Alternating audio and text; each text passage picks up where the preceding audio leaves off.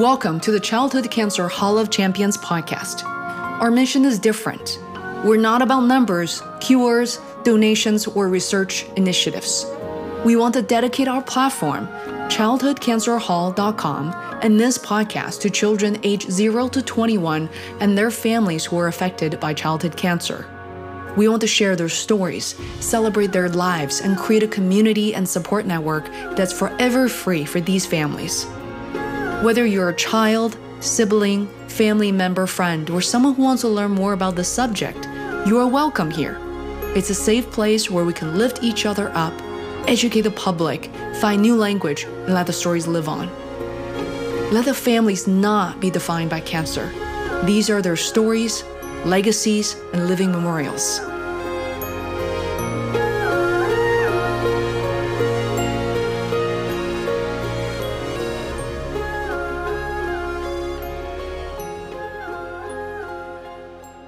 Everyone. Thank you so much for listening to this podcast. And this is Fei Wu. I'm the co host. I'm here with my um, co host, Anna Friberg, as well. And we're here interviewing parents, Robert and Heather um, Turnahan, here joining us on Childhood Cancer Hall of Champions. We're so thrilled and so privileged to be here. Thank you so much. Thank you for having us. Yeah, We're excited to be able to speak with you. Um, it really is a privilege because I know I, I say this without any reservation. It takes so much courage to talk about it and to be willing to share your stories and to also confront that you know um, our stories are all very different. Uh, we are here to learn from you. And i think these are uh, invaluable lessons a lot of people are, are waiting for. So um, to to get started, I definitely want um, both of you to maybe share some stories about Micah and the journey you've been on since December 2019. Absolutely, I would love to. I don't know. Do you want to start or me? Um, sure. I, I, I doesn't matter. I will. so I can start with the evening. Um, it's an evening that I'll never forget. So Friday, December 19th, I'm sorry, December 20th, 2019, um, my wife was, uh, it was my last day of vacation time from the bank, and my wife was out with the girls, uh, having a much deserved alone time, get some some rest and relieve and some good food. And I got a pizza, something simple dad would do, you know, just nice, easy meal. Um, about 30 to 40 minutes after we ate the pizza, um, I, I walked by Micah and he was complaining of a bellyache. So he looked like he was getting a little pale. So I grabbed him a, a bucket um, because at that point I had a six month old in the house as well. So trying to navigate between all the needs of the kiddos, I gave him the bucket and I said, I'll come back and check on you. So he began to get kind of decreased from there. He was writhing in pain on the couch and I remember I started having kind of a frantic panic mode because I couldn't tell what was wrong. And I've seen belly aches before, and this was not a, a normal belly ache. My wife has had uh, her appendix out in the past as a child, so I was kind of leaning more towards, you know, maybe it being appendicitis.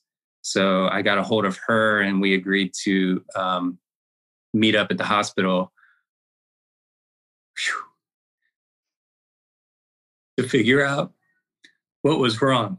So when we got there, um, you know, the doctors, the ER staff was fantastic. They got us back right away because of his age and how little he was. And um, we got into the room and room number seven, by the way.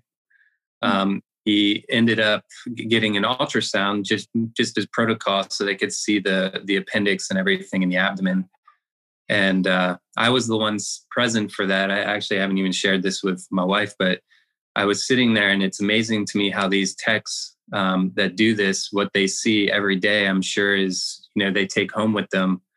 Um, she was very calm, didn't say a word, and you know the whole time she's looking at a, a 14 centimeter um, tumor growing around his adrenal gland.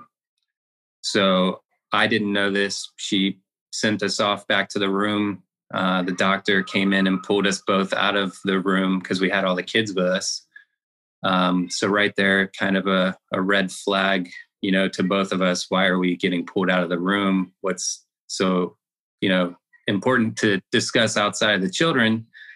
And that's when she told us what was going on. So, um, really, no words can explain, you know, a parent's feeling in that moment because you know right away that there's a, a high when there's a tumor there's a high possibility that it's cancerous. Mm-hmm.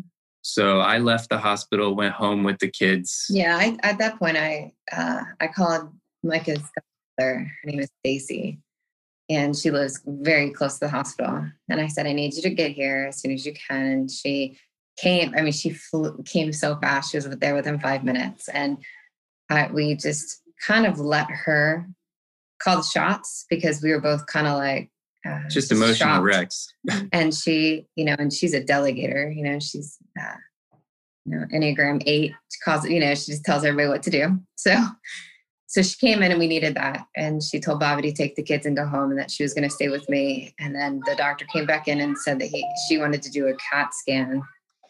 Um, going to do a CAT scan to find out if make sure his lungs are okay and everything else. And so he went back in for scans, for more scans, and Stacy stayed with me. So at that point, it was just me, her, and Micah, and he was um, not feeling good at all. They had finally given him enough pain medication to calm down the intermittent pain that he was having, but not completely take it away. Um, Stacy brought him a super soft blanket, and that blanket has stayed with him for every procedure up until this day, he gets scans, he takes that blanket. So that blanket has been a comfort for us since the night he was diagnosed, and we call it Aunt Tay's blanket. Um, so that's very special to us. But the doctor called me out, and Stacy stayed with Micah, and she called me into the small room.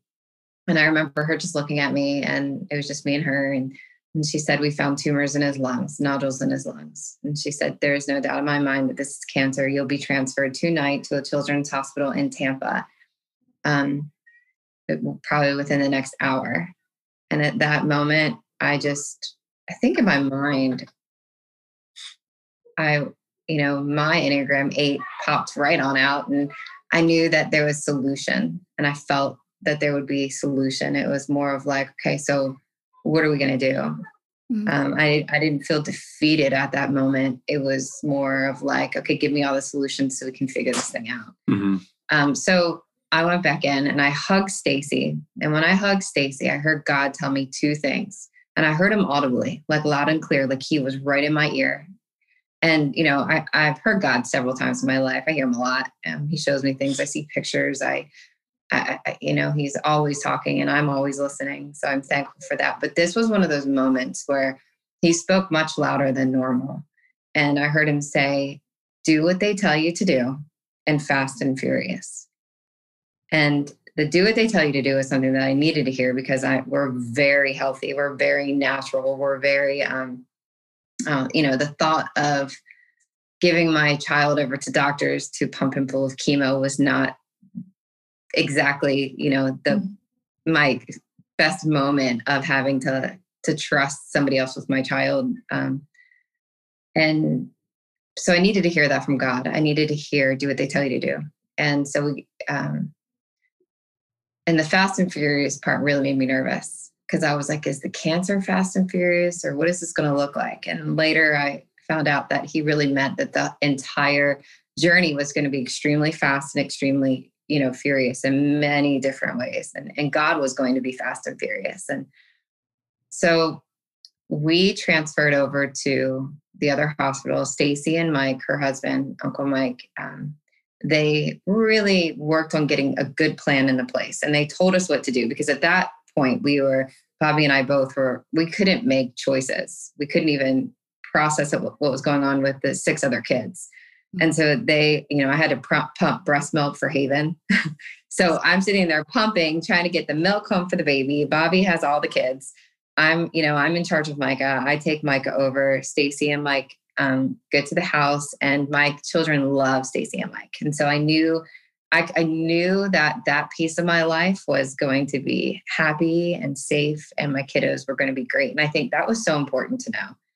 And so then Bobby came over to Tampa, and we slept for maybe an hour, if that. Micah was in so much pain through the night, on and off. I think I even slept on the bathroom floor with him for a good hour because yeah. he was in so much pain.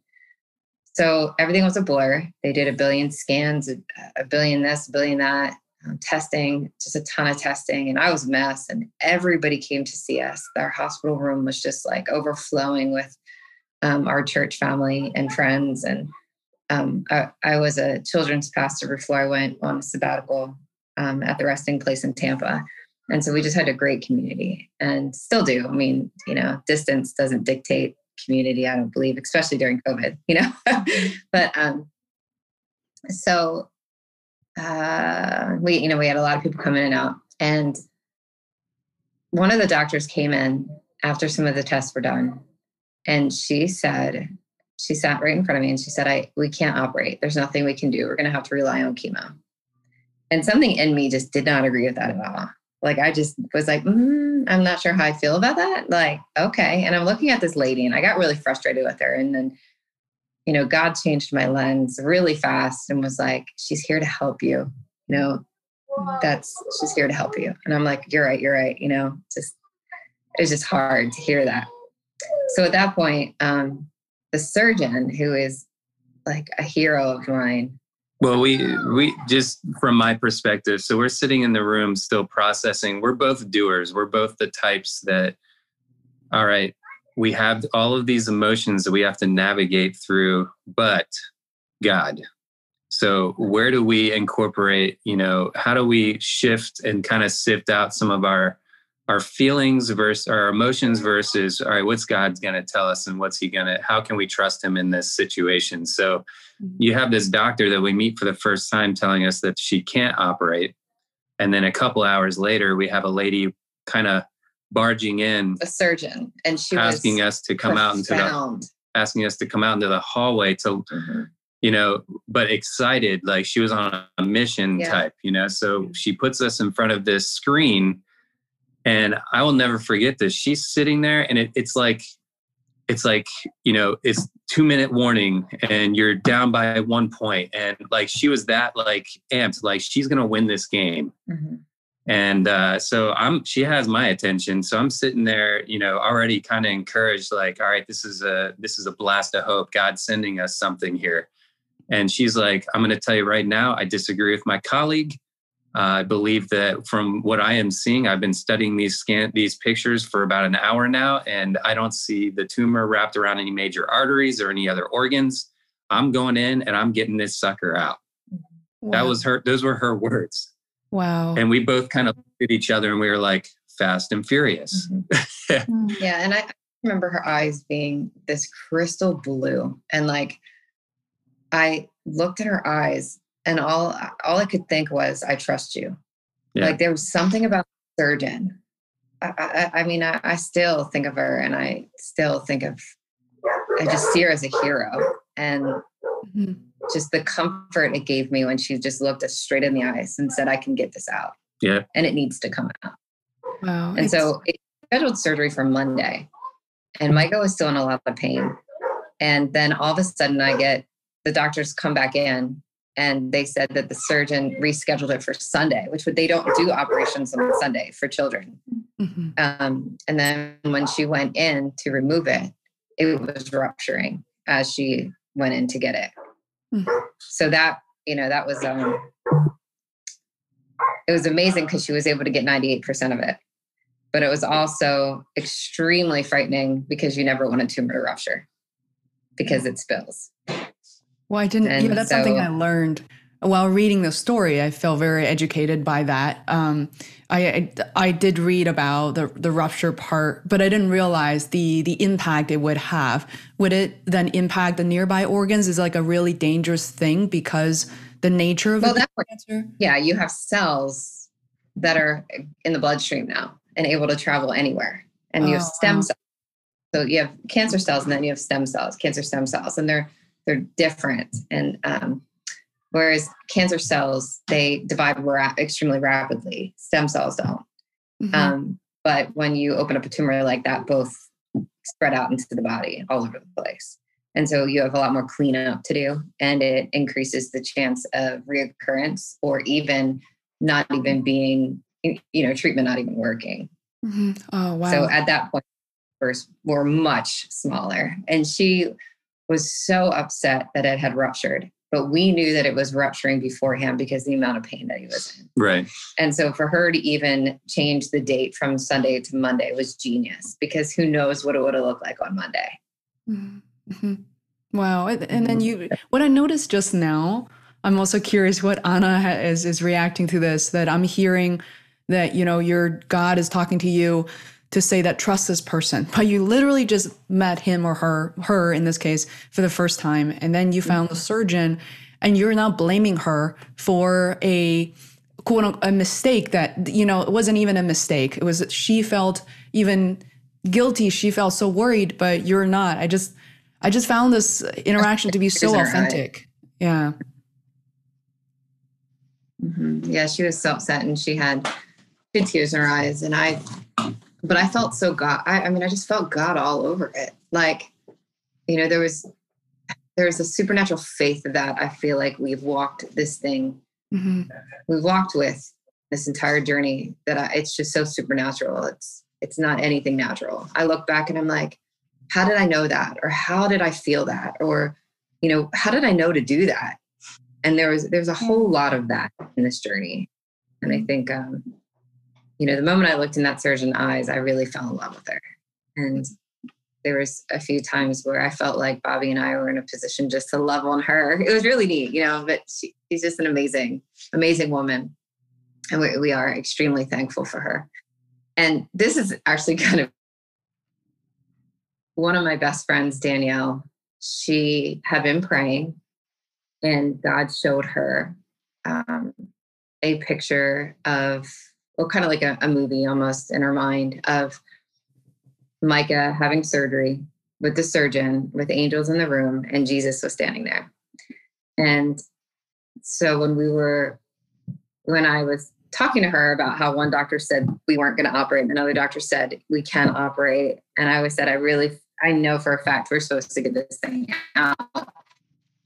Mm-hmm. I was like, just you're very clear. I believe we made the right choice, but just for extra confirmation, can you just pray about it? And so God showed her a picture of the uh, the operating room with angels and a doctor and uh, Micah and Jesus. And and she's like, 100%, I believe that you're doing the right thing. You know, move forward with the surgery. So Danielle was in the room after Micah um, the next day when Micah was back in his room. Danielle came to visit to bring us dinner.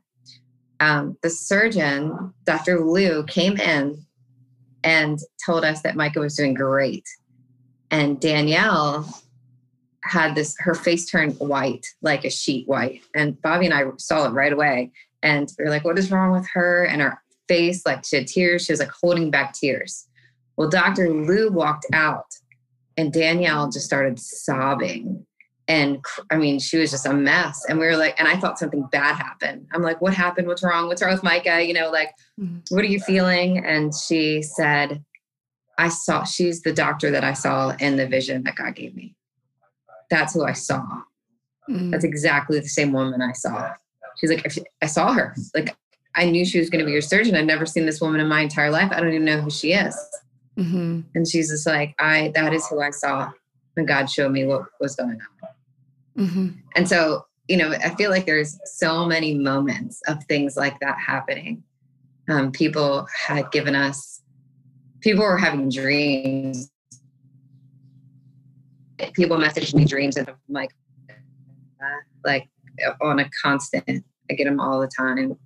Um, for instance, before we even knew we were going to go to St. Jude, we had we were we were praying about it, but we weren't positive and uh, nobody knew we were thinking about it. It was something that we were just kind of like, just kind of had, it was just in our hearts. And just, we were just quietly kind of praying about it. And my friend India from church, she messaged me. She said, I had a dream last night that Micah was um, sitting next to me on the couch and he was singing the Hey Jude song to me.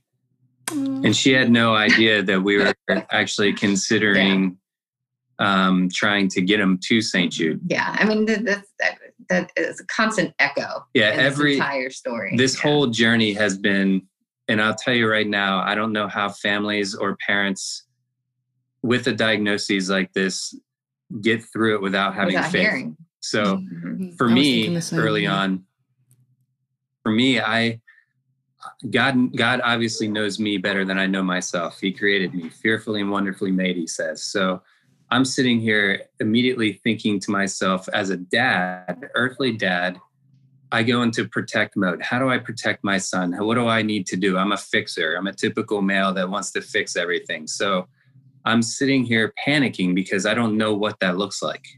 And immediately I got the story of Jericho.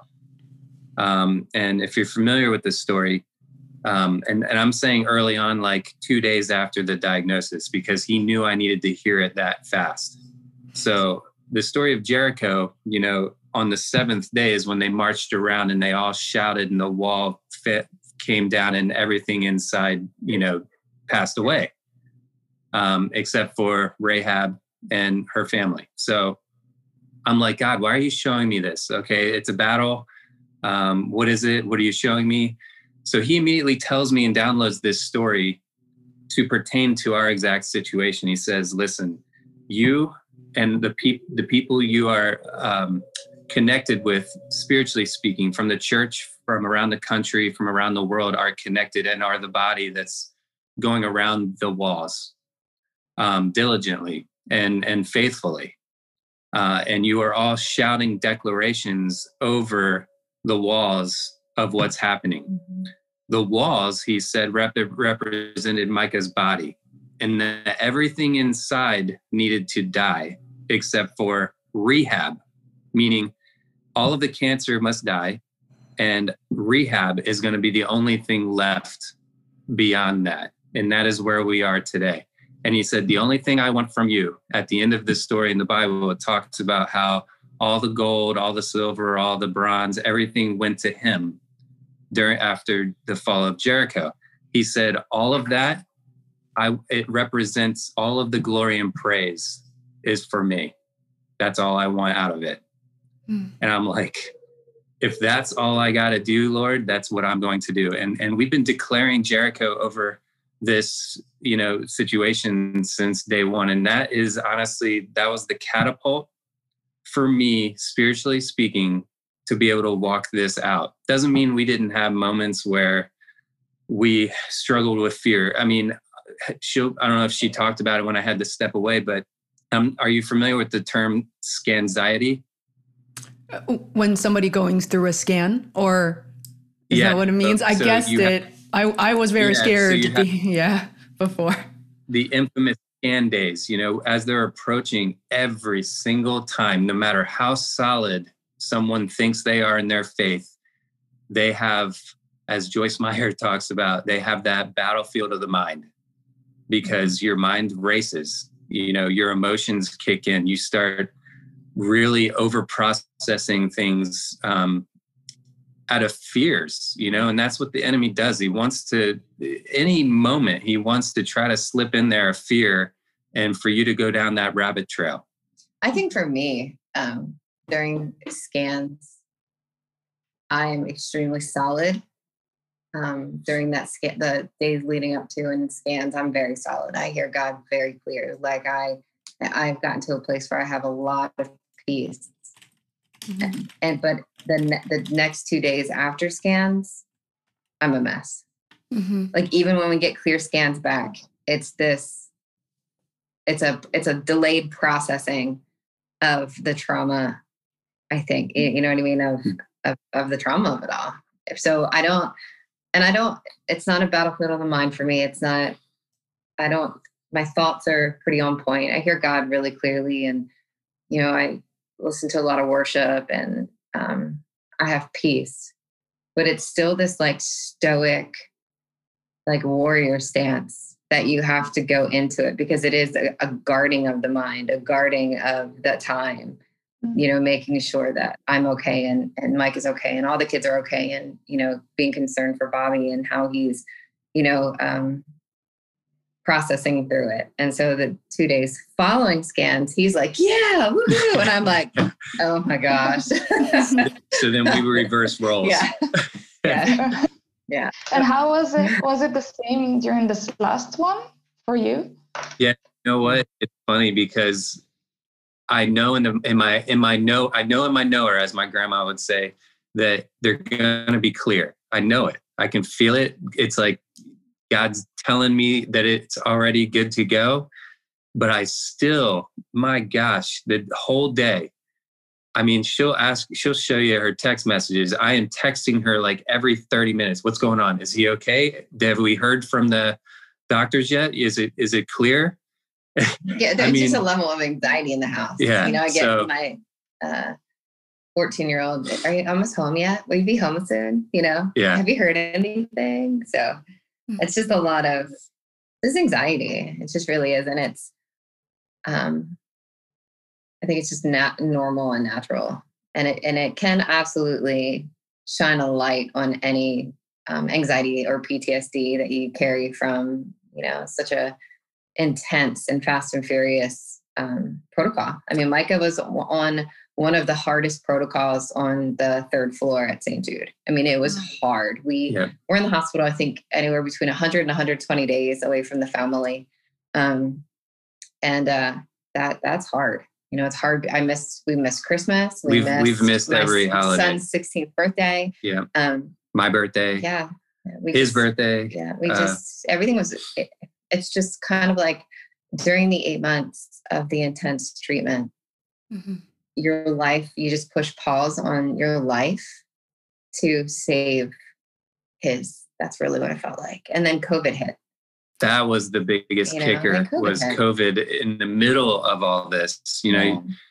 And yeah, and, and and there was positives from COVID actually. Yeah. Like helped. as much as it was awful. Yeah. We were forced to So for me, work wise, if you can imagine, you know, what company is gonna keep you on I, I literally just started work again three weeks ago. Mm-hmm. Um, I've been out since let's see, I took a vacation the week leading into the diagnosis. Mm-hmm. So then I hadn't stepped foot back into the to my branch since December 11th or around that range, 2019, and I just started work three weeks ago. Mm-hmm. I went two months, so about eight weeks without a paycheck um, due to running out of uh, leave. Mm-hmm. But because of COVID, when I was ready to come back from leave, my superiors actually advised me to stay at home and work from home. So they sent me a, a Chromebook and all of this equipment for the for the bank. Mm-hmm. And uh, um, because of his treatments, they actually continued to delay my actual start date, but they were paying me. So it, it what what company yeah, does that? Bank I mean, America was incredible to us. Yeah, 100%. I can't. Even the CEO of the company, company, you know, personally reached out to me. Mm-hmm to check on you know me as an employee but my family how micah was doing to let yeah. me know he was praying for him wow. uh, donated to us i mean mm-hmm. these what this is a major corporation that you know is saying we could you know like most businesses just you know write you off and kind of lay you off but we're not going to do that. Yeah. We're going to take care of you and we actually do care. So it covid actually in this that sense actually helped us mm-hmm. because of the you know and not I being think, able to go back. I think the way that everybody's living right now with covid is the way that any oncology family lives. And so mm-hmm. all of a sudden everybody's forced to live the way that we're living and so you can't walk into my house unless you have a mask on well yep. we have to wear masks anyway because micah's anc would be very low at times and so for us, we're constantly hand sanitizing. We're minimizing the amount of people we're around. Micah couldn't get sick, still can't get sick. Mm-hmm. And so, like, the way that everybody lives through COVID is the way that we lived anyway. And so yeah. now everybody was living like us, and it made it just much easier to not get sick. yeah. yeah. you know, and Keep so, and so for us, it's, we were going to live like that regardless of COVID. Mm. So it was actually, yeah. Yeah. And, you know, St. Jude everybody loves the community in St. Jude. Oh yeah. And it, it's huge. The community is huge. They have all kinds of things where, you know, other families become family. But yeah. for us, I I was so focused on Micah's recovery and my family that I did not have the energy for friends and family and to like to make friends. I didn't want to make friends. And so I wanted Micah healed and I wanted to keep my family intact. And I wanted all of my energy to go to my children and my family. I had no time to make friends. And so COVID made that easy as well because everything was shut down. So the expectation of like going and doing all these St. Jude things, there it, it wasn't there. And so we could during his treatments, him and I could sit in the room and not be expected to even leave. And mm-hmm. We focused on singing and laughing and painting and listening to God and playing hours and hours of iPad building. I've never built so many Lego sets in my life. Yeah. I never even I, I, never built a Lego set. I would watch my oldest build them. She's a master builder. But now, now. I'm a master builder. I'm, but so it was just like hibernating time with Micah and I. Yeah. And I was eh, reading so many great books um, just about uh, like radical remission and Chris Wark's books about just healing naturally and from diets and and so it was it was also a great time for me to read Research. and learn as much as I could about mm-hmm. integrative therapies that would go along with Micah's um, therapy and actually give us um, a second phase in his treatment, which is all homeopathic um, and integrative therapies. So I learned a ton during that time, you know, the 100 to 120 mm-hmm. days in the hospital as hard as it was being away from all of my other kids, extremely like even my newborn, you know, I, I was away from her for 30 days. You know, I just mm. remember that her come being able to finally come to me. And I just remember holding her, you know, and I just cried. I'm like, oh my gosh, I've never been away from my babies this long before. But again, like I said, your whole world pauses, everything pauses so that you can save the life of one child. Yeah, I was thinking about that because I think rarely do people hear about a, family and especially hearing directly from the siblings. And in, in this case, you have seven children. It's very, very busy household. And how, how do you think this event has impacted their, uh, the, the others, uh, the Micah siblings, and how are they able to process this? Because they're also at very different ages too. Mm-hmm. Yes, Jeffrey got angry and punched a few holes in walls and cried his face off and handled it like a 15 year old boy. Mm-hmm. um, then he got quiet and he got, he like drew into himself. He wasn't mm-hmm. in a good place at all. Yeah. He was just, he shut down. Yeah, he did because he was away from me. And so he didn't have his mom. He had everything was stressful. It was bad. It was rough. It was, not fun. A lot of transition. So if you can imagine, you know, my plate was overly full because I had a newborn. I had the other children that had various needs. He's um, mom and dad all of a sudden. So and now the stress of being upset, you know, being worried and concerned for Micah and moving. And we were you know, separated. Yeah. And because everything happened really yeah. fast. And at that point we moved. Yeah. Yep. So you have January, you mm-hmm. have the the conversations with St. Jude, and we finally have the opportunity with my transfer mm-hmm. uh, to get there. And then, you know, all of a sudden, you know, they're gone two weeks later, and now I'm I'm really left at Mom home. And dad. mm-hmm. Mom and dad, yeah, and and so that was very difficult. The eight-year-old Asher mm-hmm. had the hardest time because uh, Asher and Micah anxiety was through the roof. Yeah, and he's already got a little bit of anxiety, so Through, you know it was awful. Micah yeah. is his best friend. They are the know? closest ever. Mm. I mean, they are so close. Th- I call them my three little bears. Yeah. So there's Asher, Micah, River, and they're all back to back boys, and they are extremely close. And so for Micah to get taken out of that equation, and then, you know, they couldn't come to the hospital that much. At, at in Tampa, Asher was allowed to have one sleepover, and it was precious um, but you know, they the siblings have to watch him get access, and so it's like a three inch needle that goes into his chest. So they see the the, the stuff they see that all they the see. hard things. You know, Asher, you know, would rub his back while he was throwing up from chemo, and you know, everybody knew where the barf buckets were. You know, everybody knew exactly what to do when Micah was throwing up, and you know, when it was just, you know, when I had to pack for the hospital, everybody got quiet, everybody got sad. Yeah. it was just, it was it was tough. Holland, my oldest daughter, um, she is uh, very she's strong. She's so strong, and so she's the one that came with me to St. Jude. So it was me, Micah, and Holland um, in St. Jude for about a month before the others closed on the house and moved here. So mm-hmm. she saw all the hard things. Because she was by she was in it with me yeah. constantly. How old is she? Um, She's 14. 14. Wow. Uh, yeah. yeah. But she is, uh, and just 14. Yeah. So she went through all that When she was as mostly 13. Mhm.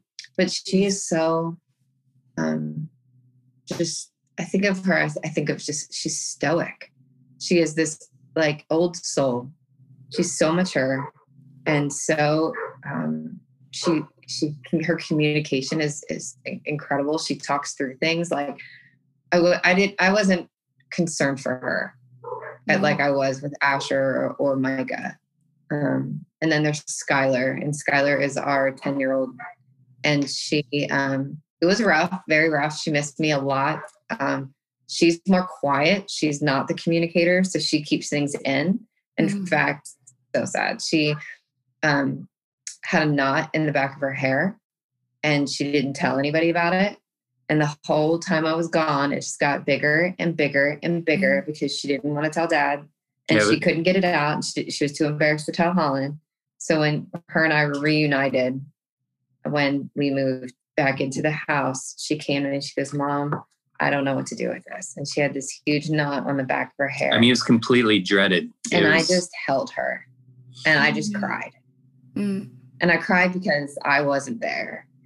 And I cried because she, she didn't have me. And I cried because she's the one that would sit and not want to bother anybody. yeah. Mm. And so it was just, ugh. And so we cut the back of her hair, made her hair really pretty. I shampooed it, and I just spent as much time as I could. But I was in a still in a state of like anxiety. If I heard when I got back, if I heard a loud noise, I would be set off. I couldn't, I couldn't breathe. And I think nobody like Bobby couldn't understand that part of it because I was in the hospital. And so it was and he was some of the hardest chemo was being administered to him through his IV. And any moment he could redline. Do you know what I mean? Like any Mm, moment yeah, uh, yes, nurses could all- because I know what they're giving him and I know the side effects. And so it was constant prayer, constant Micah, constant. What's his blood pressure look like? He's running on one adrenal. Are they giving him enough hydrocortisone? And so when and you know the weeks that we were in hospital for inpatient, we had a week of inpatient, two weeks home, and then we'd go back for And start over and again. start over again and chemo all over and then his he would need blood transfusions and platelets and he would you know his plate and hemoglobin would drop and um, you know any moment all the bad things could happen Yeah. they never did Mhm, mhm. but and thank god they didn't but i knew enough about this particular diagnosis and and i knew and i had researched enough that i knew all the things that could potentially happen and i'm other than a um an adrenal crisis he had two adrenal crises and i recognized them right away and luckily we were at st jude during both of them we were staying at tri Yeah. delta so at that point he went into crisis twice and holland and i threw him in the little basket and wheeled him ran him over to um, st jude and they knew exactly what it was, knew what to do. We advocated a little bit here and there, and we we upped this ended up up- upping steroids um, because treatment was very tough. Um, so it, Micah didn't have neutropenic fevers like most kids. Um, he he thankfully didn't have a lot of the side effects uh, of the chemo that I've read about. I'm so thankful for that. Well, and to be fair, you know, what we have always said since we started our researching on our own as parents um, of an oncology child is there's got to be a healthy marriage between your traditional medicine that doctors lean towards and the integrative side. So God's design of our bodies are to want to heal. You know, he's got everything around us. He created it all so that we could live, you know, healthy, prosperous lives. So, you know, we knowing that, you know, the research we found um, early on, we had a G tube put in, Oh, this is neat. Can I? which is a cool bit? story. So, so Mike and I were in the hospital, um, and he his first treatment was awful. It was Yeah. terrible, it was a nightmare. awful. he had a line infection. He had a, a adenovirus, adenovirus. First, he got the adenovirus, which is uh, diarrhea it was awful. It On was top of chemo, you Mhm. know, it burns. yeah, and literally. fevers, and um, he was a mess. Yeah. It was not good. None of it was good. Then he was about to be cleared. I was all excited to come pick them up at the hospital, and she texts me and says he can't leave now. And I'm like, why? And she said, well, he all of a sudden um, got a fever so high that the thermometer stopped read reading it. And I'm like, what in the world? So Yeah. So about he that a, time, his port got an infection. Yeah, yeah. So about, that time, things started calming down a little bit. Um, he was throwing up nonstop. He wouldn't take his medicine that he that he has to take. It's called uh, mitotane, and it's essentially a pesticide from the 1980s that was banned, and they repurposed it to shut down the adrenals. Yeah. Mhm. Yeah, it's crazy stuff. So anyway, I actually did a report on it in college, and so when I found out what it was, I was like, well, that's ironic. You know what I mean? Like here I am, like studying it in college, and now I'm giving it to my kid, and I'm just like, what in the world? And God said, do what they tell you to do, and I said, okay. So, so we're giving him this, and it's he, he's throwing up nonstop. Can't keep anything down. At that point, we had not gotten his nausea, you know, under control. And he woke up, and he goes, "Mom," and he goes, "There's a tube in my belly." And I was like, "There's you don't have a tube in your belly." And my first thought was like he remembered something from surgery. You know, he, you know, there's all kinds of tubes and all things Mm. after surgery. And he said, No, no, no. He goes, Look. And he picked up his shirt and he pointed down at his stomach and he said, There's a tube there. And then he looked, he goes, Oh, never mind, it's gone. And I was like, Okay. And so I just kind of thought, I was like, Well, that's interesting. So the nurses came in to hold him down to try to give him his mitotane. And This is just a couple crying. hours after Yeah, that not even not even it was his morning medicine and so the head nurse pulled me aside and she said have you ever thought about um, implanting a g tube and i was like no and she said it, it goes right here and she pointed to the exact spot that micah had a dream that he had a tube in his stomach and Mhm. at that point i was like okay tell me more about this and she told me about it and I called my friend Tara, who I grew up with, and she is um, the president of uh, Children's Hospital in uh, DC. And she said, You should have done that last week. Do it. She said, That would be the best thing for him. And I said, Okay. So we pulled the trigger and we got the G tube placed. And that was really easy, pretty simple. And at that point, they showed me the formula that they wanted to give Micah. And I said, Absolutely not. I don't even think that's food. Yeah. I'm not giving him that. Like, I'm not doing it. And so we fought a little bit and argued, and I started looking into different formulas. And a doctor heard, um, I guess, about the fit I was having, and he had used a specific formula formula called Functional Formulary. So it's called Liquid Hope by Functional Formularies. It's a company, and it's whole food, organic, the best of the best. I called it liquid gold. It's the best and the best of food that you can give your kid. And they donated a few boxes to us. And so we were able to try it. Wow. And he tolerated it so well. And I knew what was in it. And it was real food and it was organic and it wasn't, you know, garbage. yeah. And so at that point, I begged the doctors to write the script for it, and they finally did. They were like, okay, we'll write it. And so when we mm-hmm. got to St. Jude, they- they wanted to change it to the food that they had. And, you know, and I just, at that point, I was tired of fighting, and I just looked at them and I'm like, if you can give me more than 10% prognosis that my kid's going to live, then you can tell me what to feed my kid. But at this point, nobody's telling me what to feed him. We will continue on with the formula that we have because it's working and you need to write the prescription for it.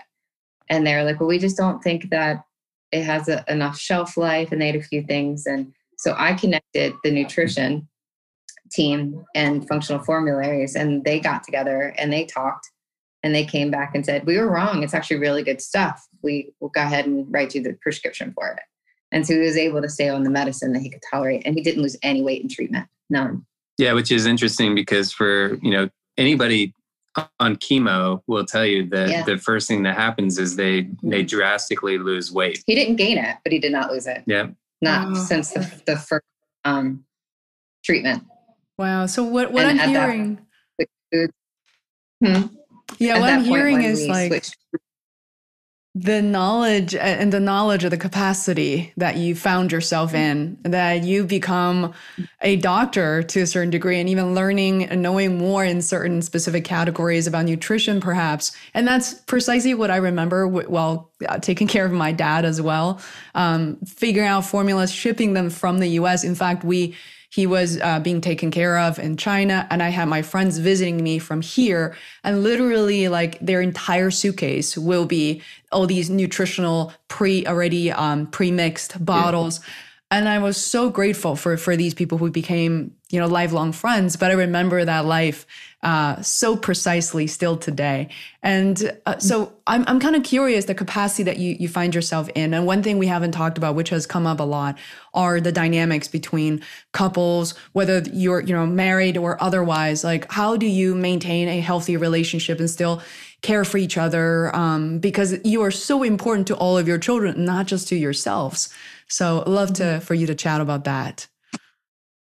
Well, that was an interesting one because, you know, I think because we both possess a strong leadership quality that we both kind of just, whatever our realm of influence is, that's what we take charge in. Mm-hmm. So for me,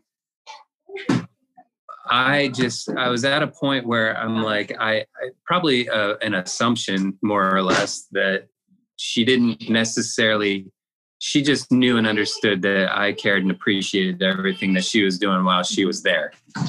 If, if that makes sense. And then for me, um, I actually wrote, uh, uh, I wrote about it, but for me, it was more of a, I knew she was there for me. I knew she cared. She um, definitely would ask about the kids and me you know, throughout the, especially the hundred plus days that she was not there. Um, I think the struggle that I had more so was just feeling um, as as the dad and husband. A lot of times we're kind of shoved off to the side, and there's not a whole lot of um, there was care, but it's it's I think an assumption that we're okay. We got it all together. Mm-hmm. Um, we'll figure it out. It doesn't affect us like it does the mom or the wife. Uh, so I, I, experienced that to a degree. I mean, I definitely had some some great uh, male individuals that reached out to me, you know, consistently and checked on me and regularly. Um, and I've personally written each one of them and thanked them tremendously because, you know, you got to have that support system. Mm. Um, were there times where I felt like I could have supported my wife uh, a lot better? Absolutely. You know, there was definitely times where I think because I didn't know how to handle or process my own emotions and everything, um, that I just shut down, you know, so I didn't, you know, maybe necessarily hug her enough or, you know, tell her I love her and appreciate her.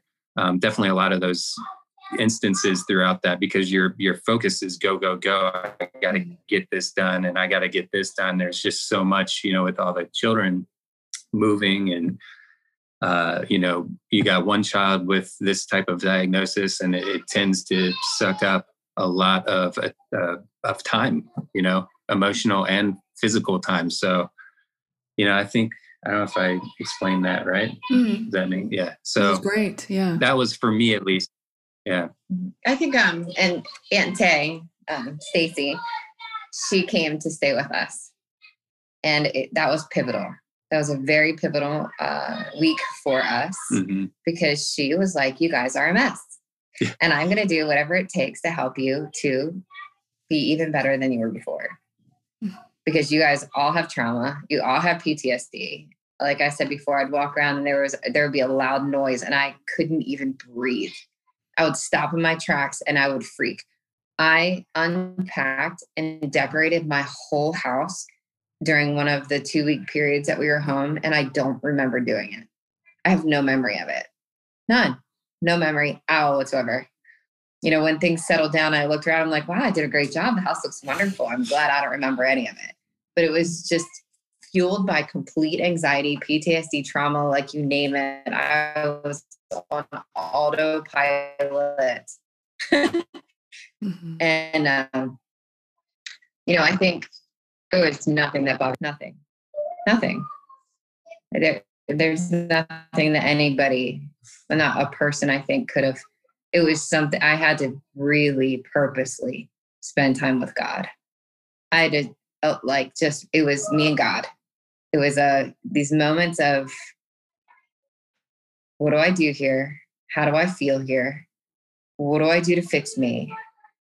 And one of the things that he was very clear that I did the entire time was right. And my writing was a way to heal. And I would just, I would wake up and I would write and I would just get all the trauma out.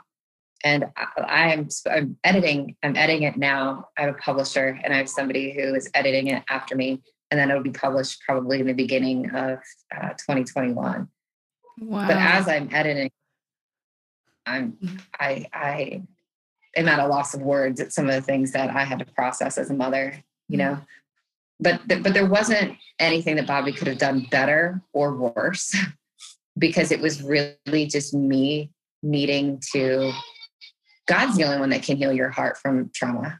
Somebody else can't heal your heart. God has to come and heal your heart. And it was there was a lot of me and God moments and a lot of him just speaking so um, delicately to my heart, you know, and I, I could hear him. You're doing a good job. I love you so much. You've got this. You're not alone. I'm with you. I'm not going to leave you. I want you to, you know, and there were times where he's like, close your eyes and see me. Close your eyes and see what I want to give you right now.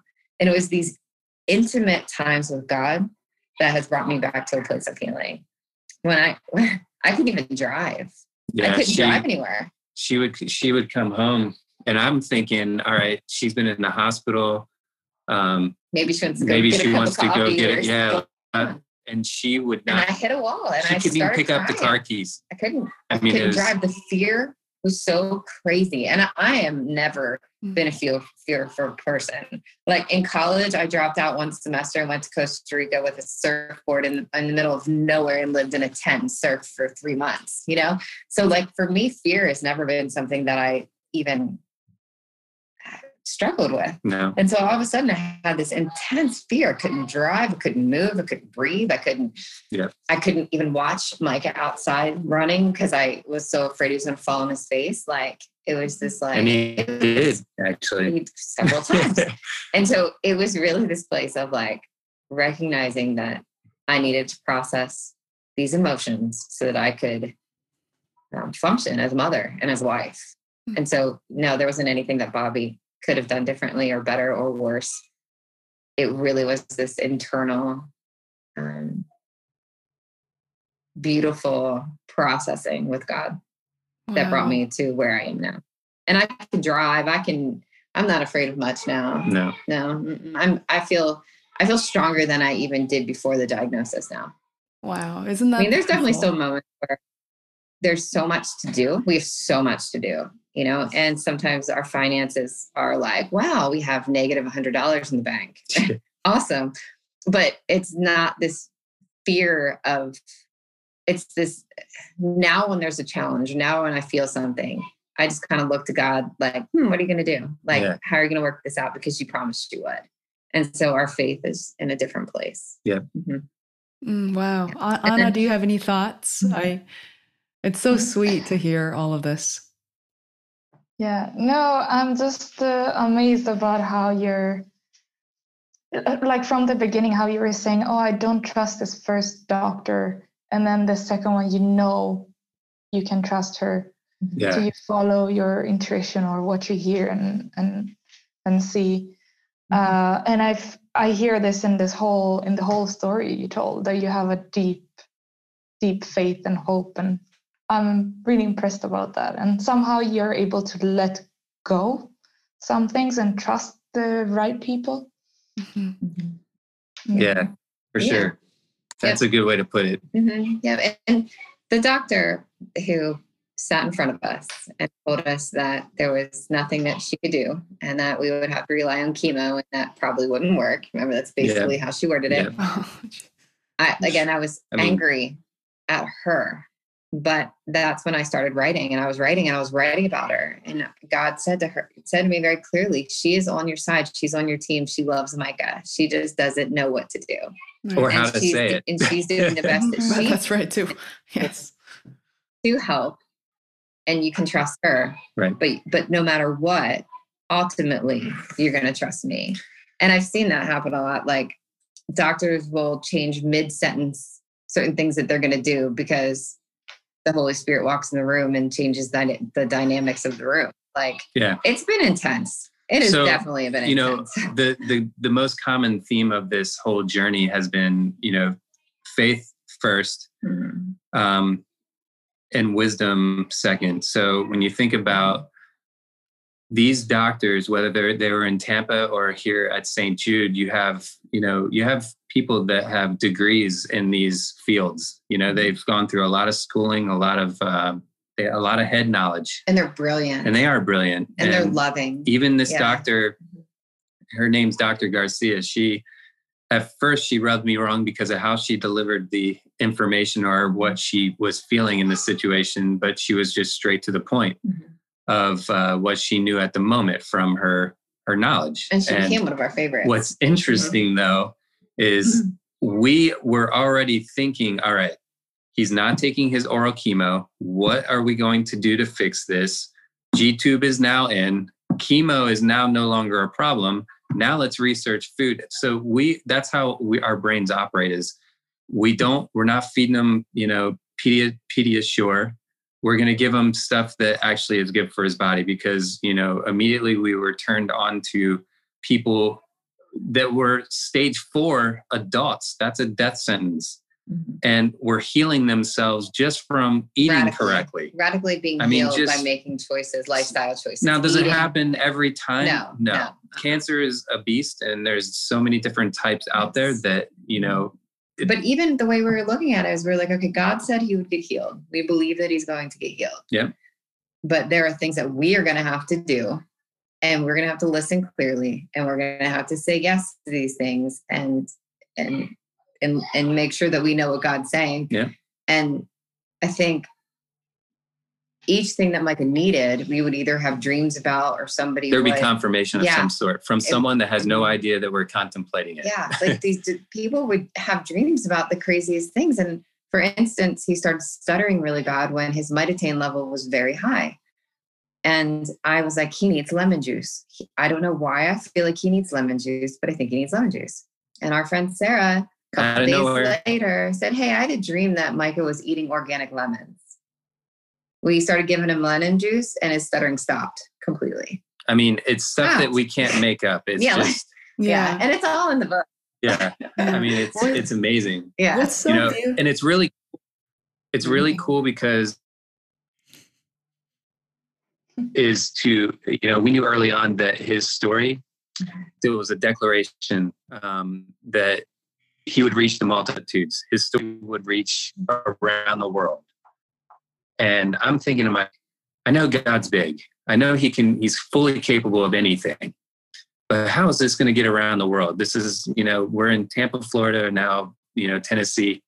And i'm not kidding. I started i started getting text messages and facebook messages from people in africa Mhm. holding up signs little boys little kids holding up a sign that says we love you micah we're praying for you. Oh wow. um, South America, same thing. They're the, these kids are praying for you know Micah, who they don't even know in South America, and you know so on and so forth. It started to spread like wildfire. Yeah, and I think um, when I think of the different dynamics that can help a person heal, you know, I think of nutrition, I think of supplements, I think of integrative therapy. We do high dose vitamin C therapeutic um, for him. We do mistletoe treatments. Yep. Um, he's on THC, CBD. It's a neuron protector. Um, you know, he's he's on all the things. Micah is on all the things. I mean, he's But in a one of the sauna. we have an infrared light that I put Yeah. on him for 20 minutes every night. I mean, Yes. when you think about if we showed you a picture of our medicine board and then um, videotaped what our Life day looks like. what our day It's looks like just one fun. day Yeah. uh, one day in the life of the Turnahans. Yeah, it's all healing, healing and goodness. Um, it's it's busy you should but do feel it. I should have a YouTube channel and actually share it.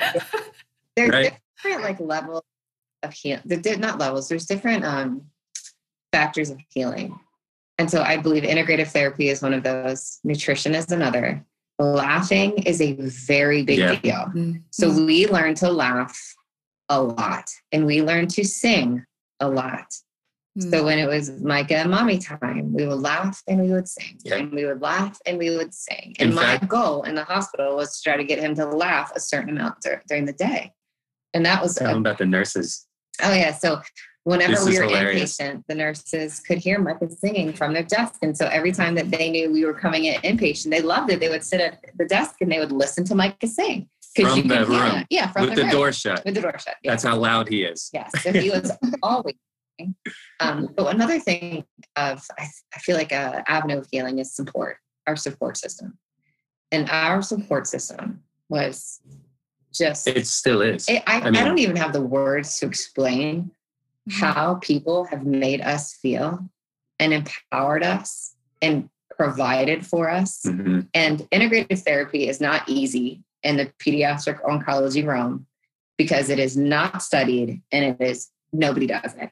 Mhm. Like we are pioneering things that nobody's ever done with children, maybe a handful, but for the most part, you talk about some of these therapies and people have no idea. And the doctors are like, well, we've seen studies in Hopkins, but not on kids. And so pioneering all of this is extremely hard. And I met with one of the main doctors at St. Jude who gave me the green light for it all um, because Micah only had a 10% chance to live. And so at that point, it was like, well, you're giving me 10%. I'm going to do whatever it takes to increase that. You know, your box is broken. So we need to think out of the box. Yeah. And so that's really the journey that we ended up, you know, taking.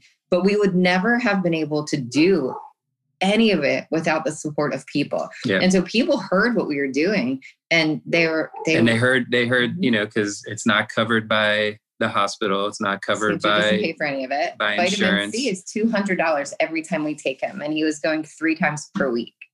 Mm. And so people were donating the money for the mistletoe and for the sauna and for for everything that Yeah. we said yes to God about. We were like, okay, God, we say yes to these things. So we don't know how we're going to pay for them. yeah We don't know what this is going to look like.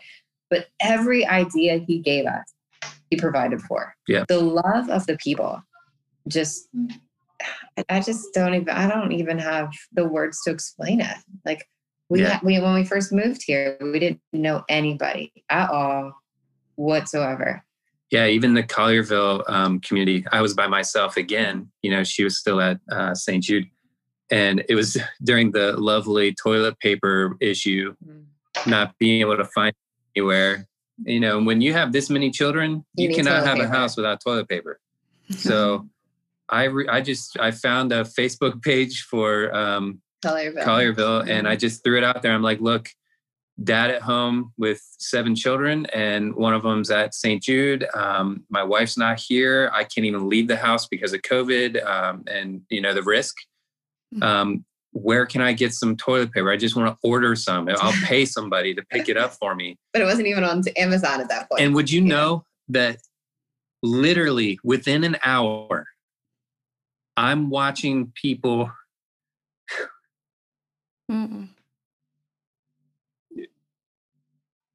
Drop it off at my house in my mailbox, like car after car. all around. Yep, in front of the garage, huge boxes. Yeah. Yeah, eh, just yeah. people you don't even know, just saying, "Here you go." Like, "Oh my mm-hmm. gosh, what else do you need?" I mean, dropping Mhm. bags of groceries and canned goods, and mm-hmm. you know, So his fifth birthday, which was something that doctors did not think we would see. Every time they came in to tell us about his scans, they warned us. We think it will probably be in his stomach. We think it'll probably be spread here, spread there, this and that. Yep. They never gave us any false hope or hope whatsoever. Again, our faith was in what God was telling us, definitely not what they were. But that's what they knew. That's and that was that would the reality of that's what the they saw. reality of, of adrenal cortical carcinoma, high risk and aggressive. And and he has a G, uh, TP53 gene mutation on top of that. And so they were not expecting it to go well.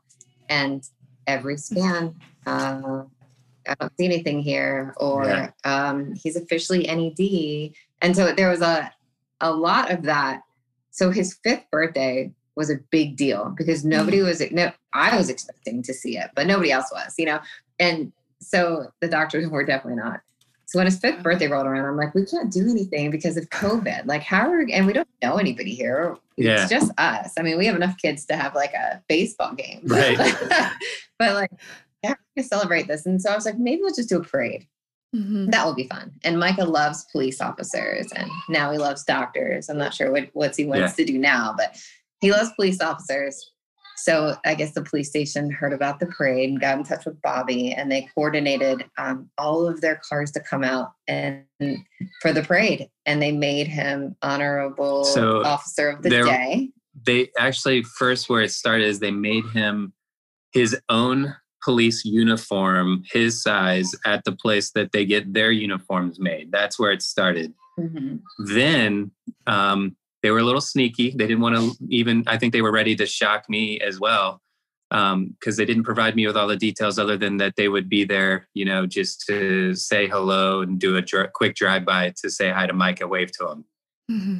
Well, these guys reach out. There, there, there were four different counties. Mm-hmm and I'm not counties, four different towns, the sheriff's office, and the SWAT team. So there were literally almost a hundred various police cars um, that came through. Ten, with their, in that 10 minutes, there's sirens and their lights. The siren was all you could hear. Yeah. So Mike is standing there waving, and and you couldn't talk because it was so loud. Yeah. And all you could hear were sirens and it was the most surreal like five minutes. Yeah. Because we love police officers. Yeah. we're very like you know we just support them so much and we're just so thankful for them. And so it was just a very surreal moment to see micah celebrated and yeah. all of his hard chemo and his fifth birthday. And we don't know these people.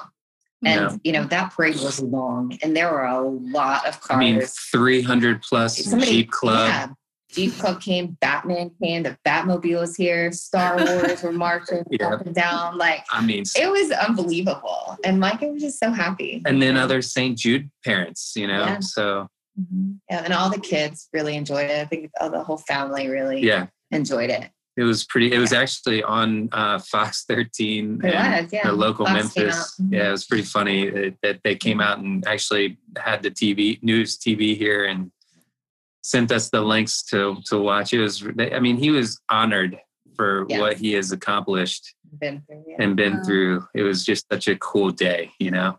Wow. So the prayers, the support, um, just how people have invested in in us, yeah, has yeah. been very powerful to our family. Even Michael, you know, like I don't know Michael. He reached out to me. Yeah. Um, a couple weeks ago and you know asked to join our page and follow us and um, I, I, just knew immediately that he was just such an authentic individual that you know if i were to message him not knowing him just say hey i need your prayer in this particular area i knew i just know that he would do it yeah. you know so when he asked us uh, if we would be interested i was like oh my gosh like absolutely mm-hmm. this is this is so wonderful and i mean you're this, this is such precious time for you and your family to be together and we've taken up a lot of your time i i so appreciate it and you know and uh, so to especially the stories you just share in the past 10 15 minutes it's